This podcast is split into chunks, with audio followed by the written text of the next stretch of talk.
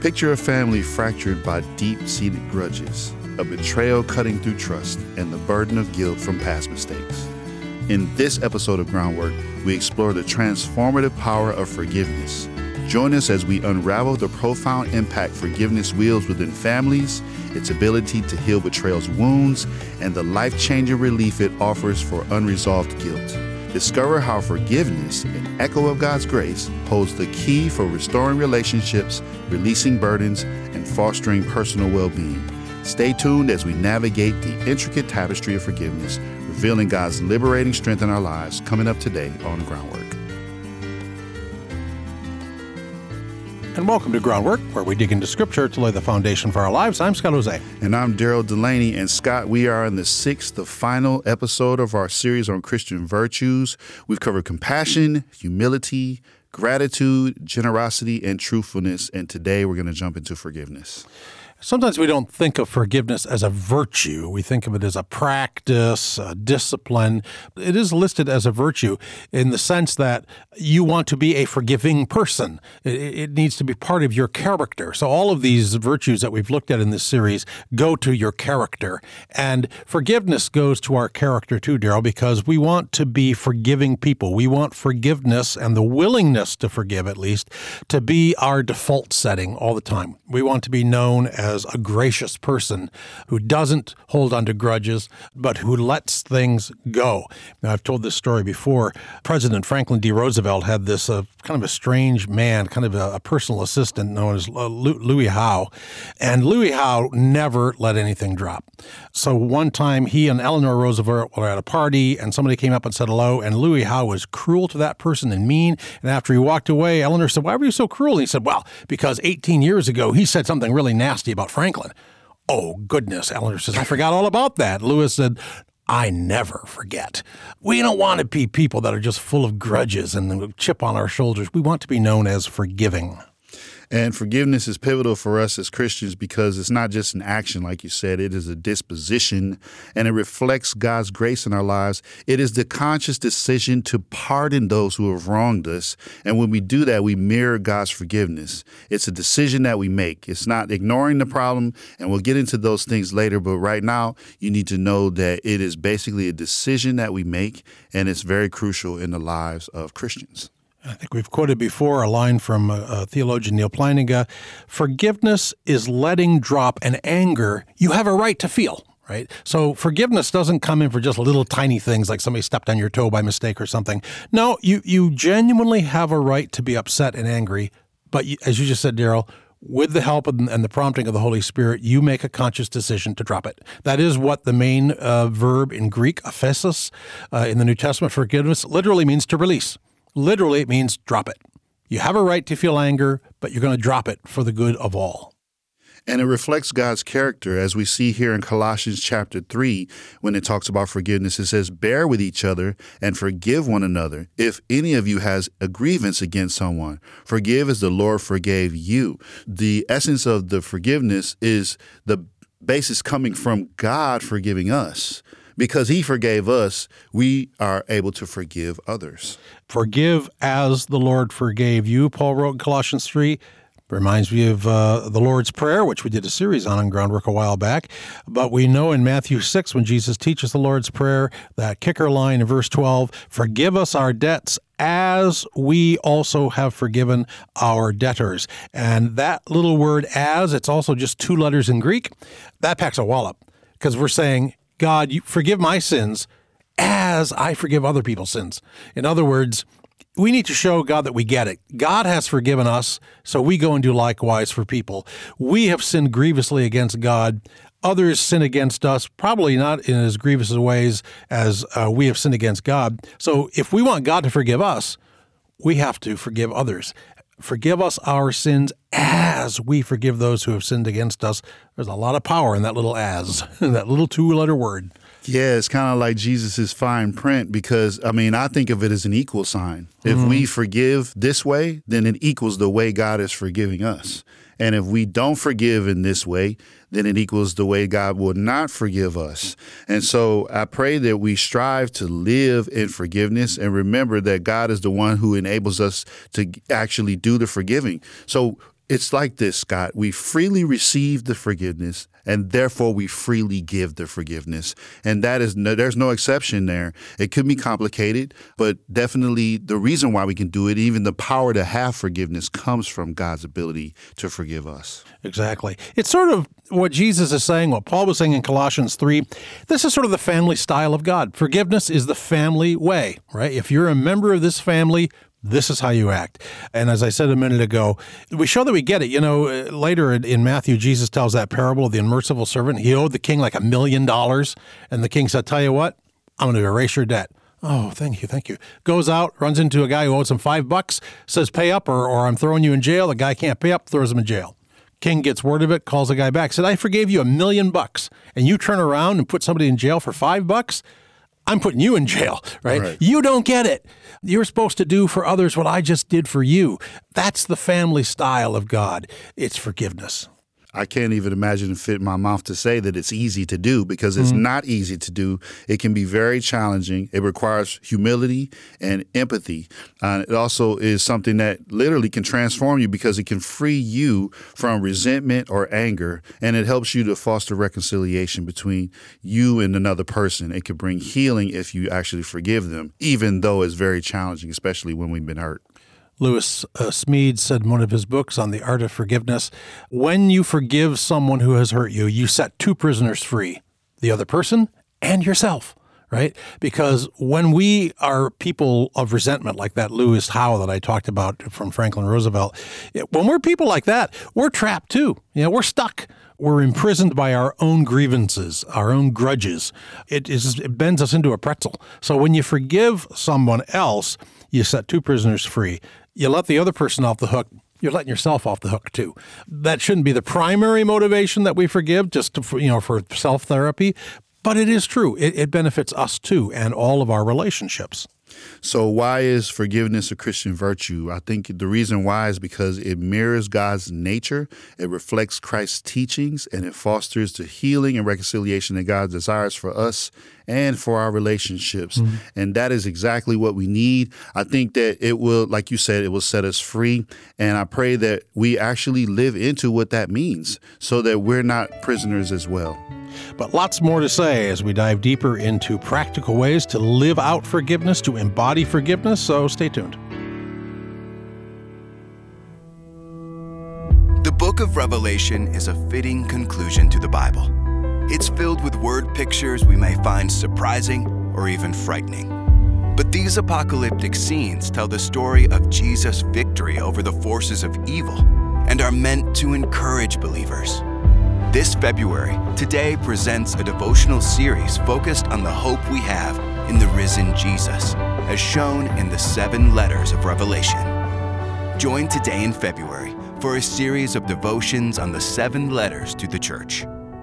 Refresh, refocus, and renew at todaydevotional.com.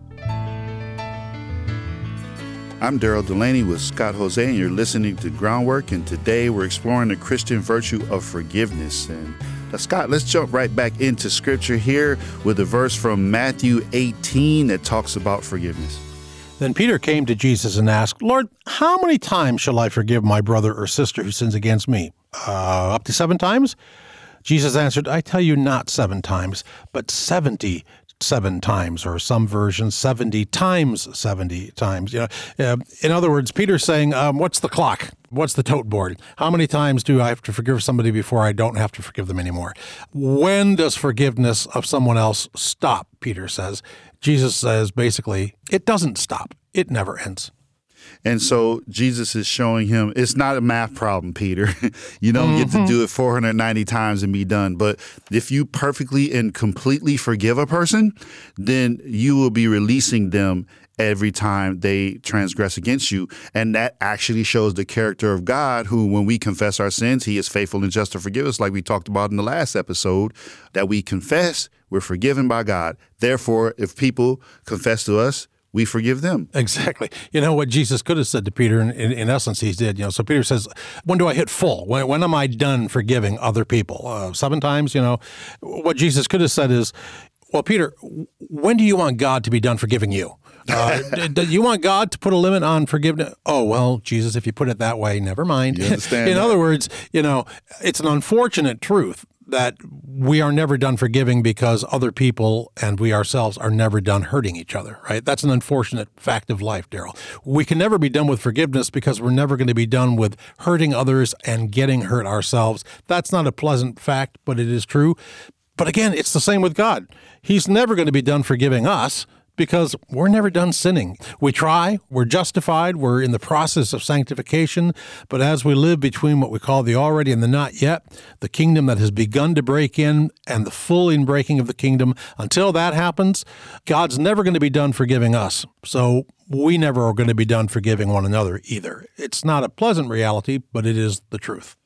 And what I like about that truth is that God reflects his endless mercy towards us. If we think about Ephesians 2, it says that we are saved by grace through faith, and that is a gift of God, not by works, so no one can boast. So it's a gift not only to receive the faith to believe in Him, but it's also a gift that He would, who is rich in mercy, pardon us because we were definitely sinners and still dead in our transgressions.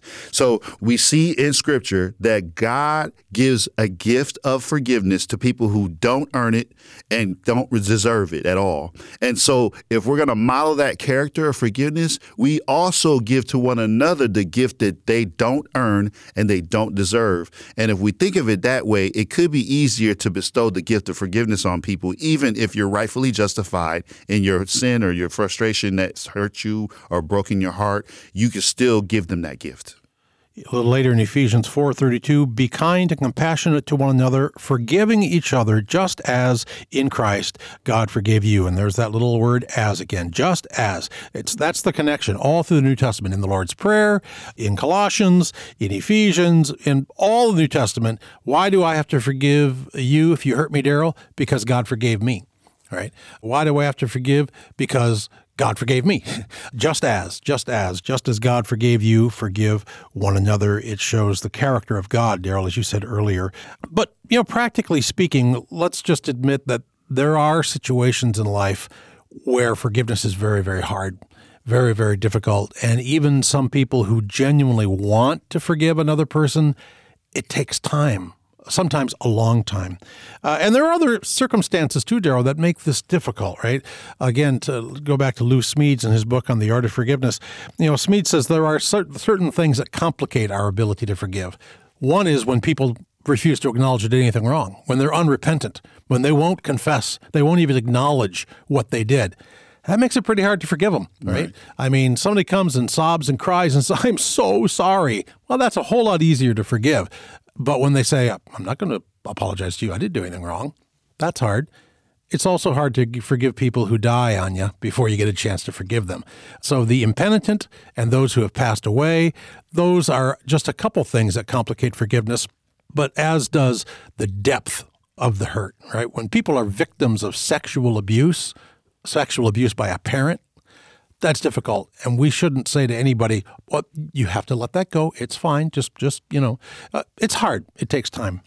It definitely takes time. And i don't want people to hear that we think it's easy or that you know it means you're excusing all of those things. It doesn't mean that. It just means that you're deliberately choosing to release the debt that they owe to you. Um, and it starts with a change of perspective. If we can view the person who did wrong to us with empathy is really hard for you to curse them or be frustrated with them if you're praying for them or if you're asking God to give you the help to humanize them in some way. It doesn't always mean that you'll reconcile with them and go back to the way things were. Right. Forgive and forget, we sometimes say, but sometimes you can't forget. And there's really, as C.S. Lewis wrote, there's really no contradiction between forgiving someone for a crime and supporting the court that sends them to jail right? There are consequences for certain actions. So I can forgive the perpetrator and support they're going to jail at the same time. Forgiveness doesn't mean that the criminal justice system goes offline and says, oh, well, it doesn't matter. If you've forgiven them, then, you know, the fact that he robbed your house doesn't matter. Go and be free. No, you know, there can still be consequences even when we genuinely forgive someone. And as you just said, Daryl, we can forgive someone even if it was an abusive relationship, for instance, a marriage, let's say, that ends in divorce maybe a spouse can forgive the abuser, but that doesn't mean you get remarried and go right back into the same situation. Again, these are real life complications of forgiveness. So it also aligns us with God's heart. When we forgive, we reflect the love and mercy that God has for us, and we foster an environment of healing and reconciliation. But as we close out the program, we want to talk about some practical steps towards forgiveness and how to navigate those complexities. So stay tuned. Glad you've joined our groundwork conversation. If you're enjoying today's discussion and want to download or listen again, you can find the audio podcast and transcript for this episode on our website, groundworkonline.com. Want to dig deeper? You can also find episode guides and blogs available to supplement your study. Curious about another episode or series we've mentioned? Search our episode library to find hundreds of conversations about God's Word and what it means for God's people today. Add your voice to our groundwork conversation by visiting groundworkonline.com. And thank you. Support from listeners like you makes Groundwork possible. You're listening to Groundwork, where we dig into Scripture to lay the foundation for our lives. I'm Scott Hoezee. And I'm Daryl Delaney. And Scott, we have been talking about the virtue of forgiveness and understanding that it is not simple to do that, even though it is required of us as believers. So I want to circle back to Matthew 6. You talked about the Lord's Prayer. Mm-hmm. And in 614, Jesus says, For if you forgive other people when they sin against you, your heavenly Father will also forgive you. But if you do not forgive their sins, your Father will not forgive your sins. I think it was so important to Jesus. He knew that we would have challenges with this particular part in his divine wisdom. He circled back to this after the Lord's Prayer because he knew that forgiveness would be challenging for believers. It is. It's not easy. But the point is, we try. We want to be forgiving. We want this to be our default setting. We want to be known as people of grace, gracious people, right? Because that's who God is and that's how He has dealt with us. Again, that desire, as we were just saying at the end of the last part of this program, that desire, that default setting, even so, doesn't always make forgiveness a cinch, right? Mm-hmm. It's not a slam dunk all the time. It takes work. It is hard. It might involve a longer term process of reconciliation. But the point is, we work toward it. We don't just say, oh, I don't even want to. I'm, I do not even want to forgive that person. I'm not even ever, ever going to try. Mm-mm, nope. We don't want to be that kind of person. So, being defined by forgiveness, aligning ourselves with God, knowing that God has forgiven us, inclines us to be people of forgiveness, even though it's often a process. But the other option is that we are people of unforgiveness, right? And that makes us often very unpleasant people. um, it's what it has been said, and I don't know who said it, but they said unforgiveness is like the bitter cup of poison that you drink, thinking other folks will die.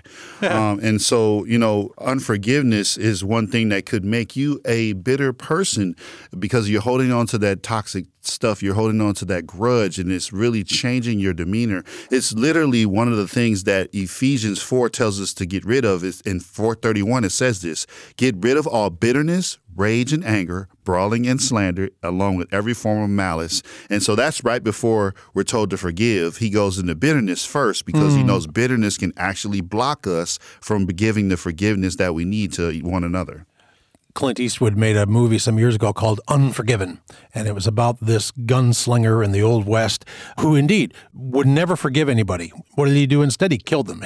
in that movie, he literally killed people that he refused to forgive. But, you know, in a metaphorical way, we do that. When we don't forgive somebody, when we make what they did that defining moment for the everything else in their life, we're kind of killing them. We're, we're, we're consigning them to kind of a living death. We're, we're saying, I'm never going to look at you in any way other than with bitterness and rage and malice. Those things Paul just said in Ephesians 4 to get rid of. And again, it makes us very, very unpleasant people to be around. And we actually kill ourselves in a way too because we're fixated and we're stuck in that moment, and that whole moment defines us. But when we choose to forgive people, it sets us free from that, and we can live in the dynamic life, an abundant life that Christ has called us to. I'll give you an example from my own life. Um, this is very personal to me. My mother uh, has struggled with substance abuse and addiction for most of my life. And uh, when she struggled with substance abuse when I was a kid, her addiction literally tore our family apart. And it was very painful. Um, and I began to become bitter. I started responding to her in, in very snappy and disrespectful ways, and she didn't like it. And we were getting into verbal altercations. But then my grandmother, she's very wise. I told her how I felt, and she said, Would you go to her and explain to her how you feel? And I said, What if she doesn't listen, this and that? She said, Trust me, you want to tell her how you feel. It's going to help you to tell her how you feel. So when I told my mother how I felt and how painful it was for me, she owned it. She confessed it. She asked me for forgiveness, and I was able to forgive her because she acknowledged what she had done. And now she's in recovery, and we have a healthier relationship because God is good and because He's faithful. We have a healthier relationship, but it started with us having that hard talk. And sometimes you'll have to have that hard talk and confront someone, but then you could give them that forgiveness and set yourself free as well. So I thank God that that happened in our family. It changed the way we relate to one another. And I'm also very thankful for that because, Daryl, you and I both know people, probably everybody listening to this knows some people who haven't talked to their mother or father in 20 years. Why? Because they can't forgive them for something, whatever. You know, I mean, the, the relationship is completely, irretrievably broken. You know, another uh, uh, aspect of forgiveness that we should talk about briefly is that sometimes one of the hardest persons to forgive is yourself. Oh, yeah. right? When I mess up, when I make a mistake, I find myself coming back to it's like, why did I do that? Why did I say that? I'm such an idiot. What, you know, forgiving yourself sometimes is a pretty big challenge uh, as well. If we really believe that, well, God forgave me for messing up, maybe I can let myself off the hook too. But as we, we close out, Daryl, let's think about, again, just some more practical steps. And let's admit that uh, one practical thing that we do on the road to forgiveness is that we pray for God to help us. So whether you're struggling to forgive someone who did something to you or didn't do something you thought they would do, or if you're struggling with forgiving yourself for your shortcomings, prayer is one of the ways that you can get there because you literally can ask God. I mean, the Bible says, trust in the Lord with all your heart, lean not in your own understanding. In all your ways, acknowledge Him, and He will make your path straight. So, this way of struggling with forgiveness with people is a way that you would need to acknowledge God in and say, God, I need your help. Could you help me? Could you give me the ability to forgive this person? I don't think I have it in me. I don't think I can do it, but please help me. Give me your divine ability and power to give them the grace that I so freely enjoy each and every day. And if you start prayers like that, I think that God can start working on your heart. And in our prayers too, we can also another thing we can do is engage in some self-reflection. You know, I'm broken too. So, you know, I'm a fellow broken person along with the person who hurt me.